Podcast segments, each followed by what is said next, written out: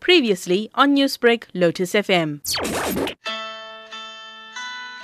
The Casbah district in Durban is home to many histories, written from communal living, born from the depths of poverty and the anti apartheid struggles. Son of the Casbah, Ahmed Valley Mohammed is no stranger to life in the Grey Street area.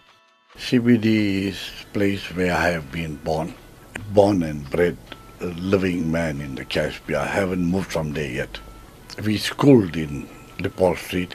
We went for prayers in the Grey Street Mosque. We visited the grave at Badsha Peer Shrine, and enjoying the vegetarian food. And most important thing, we could not have playing fields, so we played soccer in the streets in Queen Street.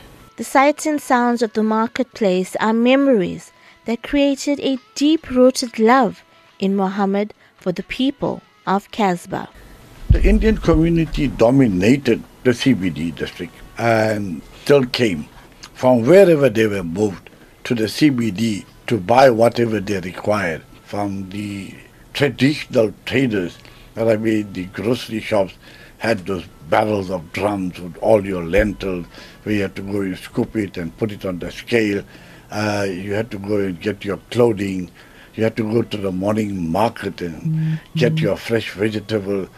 And even for the entertainment, this shopping experience, it was a ritual. It became a religion. And it even went to the extent that it then became a meeting place and networking place.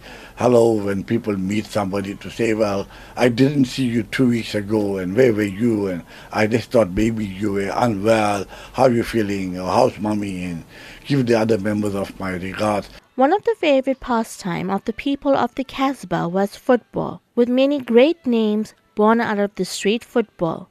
However, the People's Game also provided a perfect foreground to the underground anti apartheid movement. Football was played on the street with a tennis ball.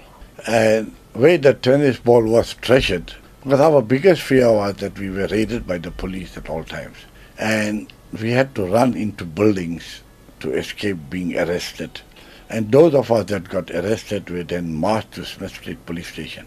which was so because here we are we have no facilities and we're playing on the street. And the only excuse that the white police give us, the apartheid police, was that you are a hazard to traffic and you are going to be killed by fast driving motor vehicle. We footballers were taken as a front for the political people. Incidentally, the meeting, not only in Nicol Square, the meeting took place at the back of where Grey Street Mosque is. So there were eight entrances to the Grey Street Mosque. And the police did come to know that the meeting is taking place, but they wouldn't know from which entrance to go.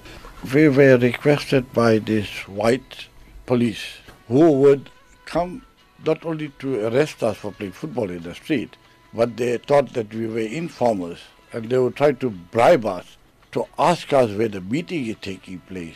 And finally, they realized that they could not realize which entrance to go, and they would hit us with a baton and threatened us to take us inside the mosque.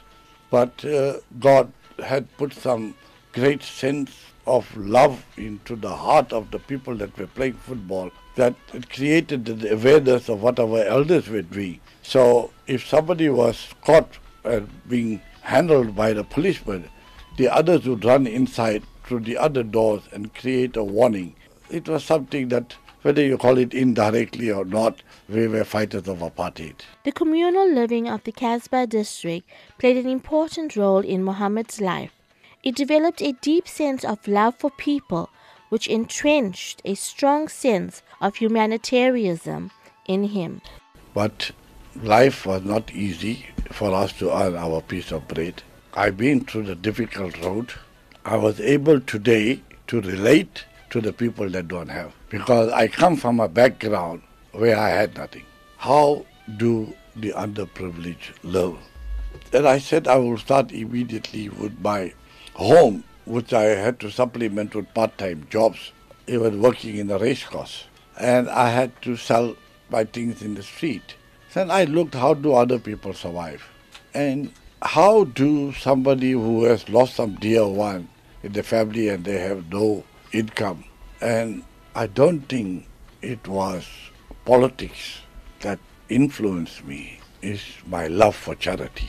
And my love for my fellow human being was that even if I could give somebody a 10 cents, was something that I have done for my fellow human being. Since then, Muhammad has dedicated his life to service to mankind. He has a legacy of social and community work which has seen him receive many awards.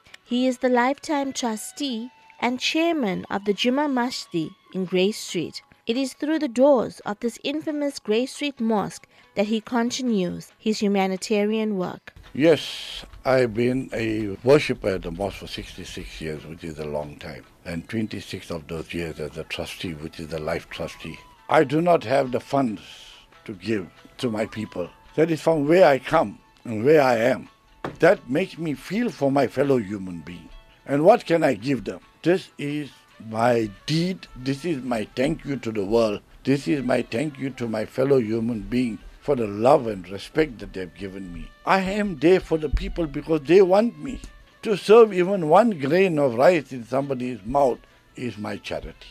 I grew up with uh, doing good, leaving reward to itself and you'll get it. But I am solely doing this because I love humanity.